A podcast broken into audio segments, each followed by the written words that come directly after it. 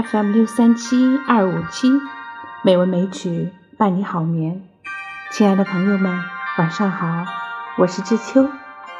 今天是二零二三年二月二十六日，欢迎您收听《美文美曲》第两千九百七十期节目。今天我们来欣赏唐代苏挺的一首《奉鹤应制诗》。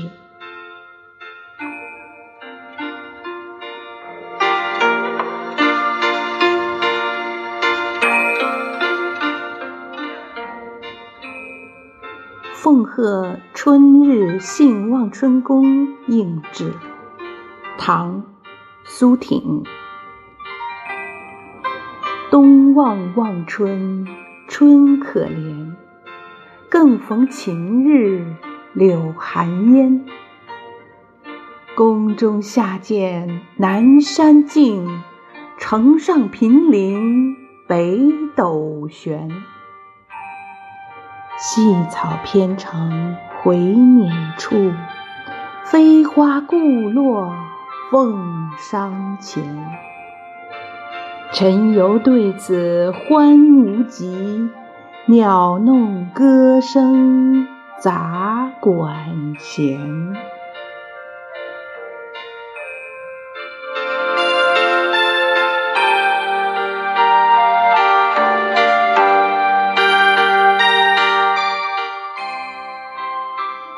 这是一首奉鹤应制诗，是臣下奉命应和皇帝陛下首唱之作。这类诗的思想内容大抵是歌功颂德、粉饰太平，几无可取。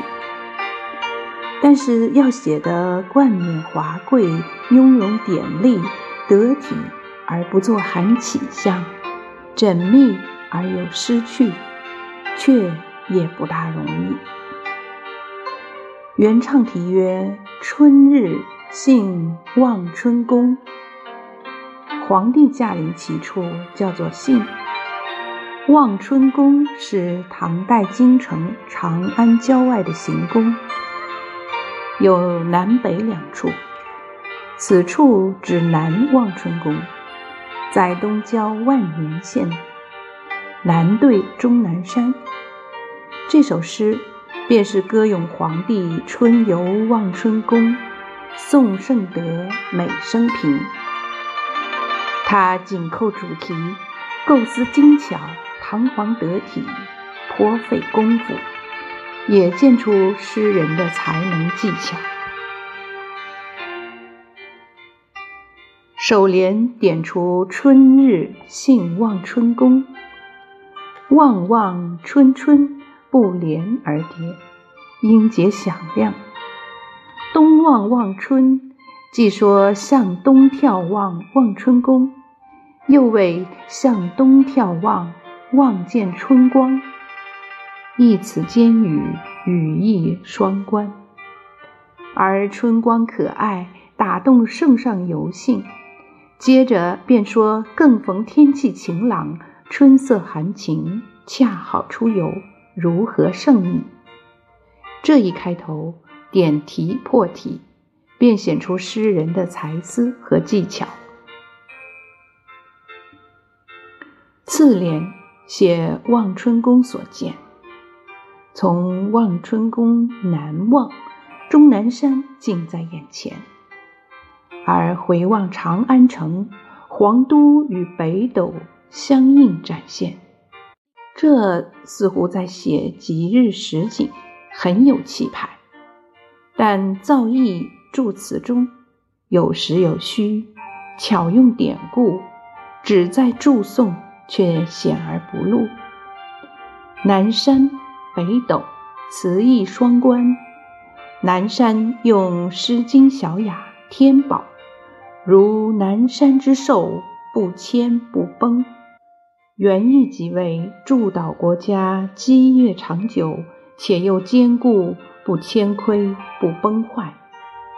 此写终南山，兼用天宝语意，以喻祝祷。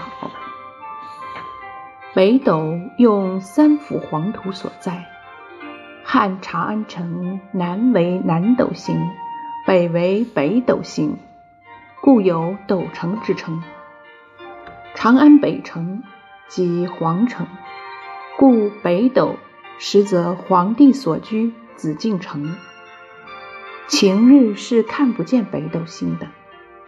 此言北斗玄，是实指皇城，虚拟天象，意在歌颂。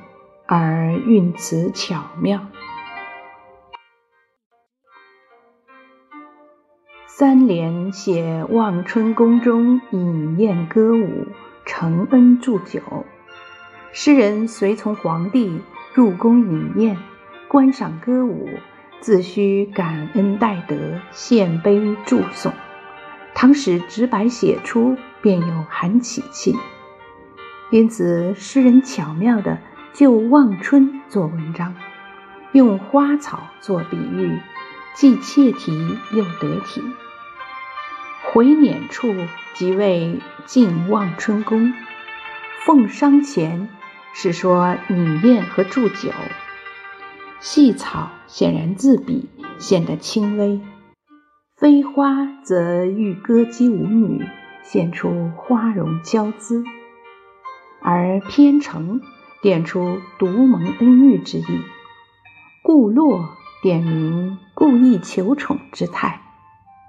细草以清德独成，飞花是美色故落，沉积有别，得色殊郁，以见自重，以颂圣名。其取喻用词各有分寸，生动妥帖，不起不虞。而又渲染出一派君臣欢宴的游春气氛，所以末联便以明确的歌颂结束。晨游即为天游，指皇帝此次春游，君臣同乐，圣心欢喜无比，人间万物欢畅，天下歌舞升平。这是一首盛世的歌功颂德之作，多少见出一些开明正直的气氛，情调比较自然欢畅，语言典丽而明快。虽然浮华夸张的粉饰不多，但思想内容也实无可取，并且由于是奉贺应制之作，居于君臣名分，终究不免感恩承欢。因此，诗人的才能技巧主要用于追求艺术形式的精美得当。实质上，这是一首精巧的形式主义作品。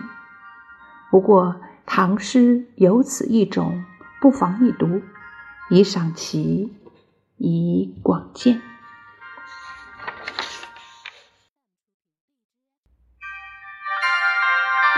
让我们再一次来欣赏这首诗。望望春，春可怜；更逢晴日，柳寒烟。宫中下见南山尽，城上平林北斗悬。细草偏成回辇处，飞花故落凤商前。晨游对此欢无极，鸟弄歌声杂管。行。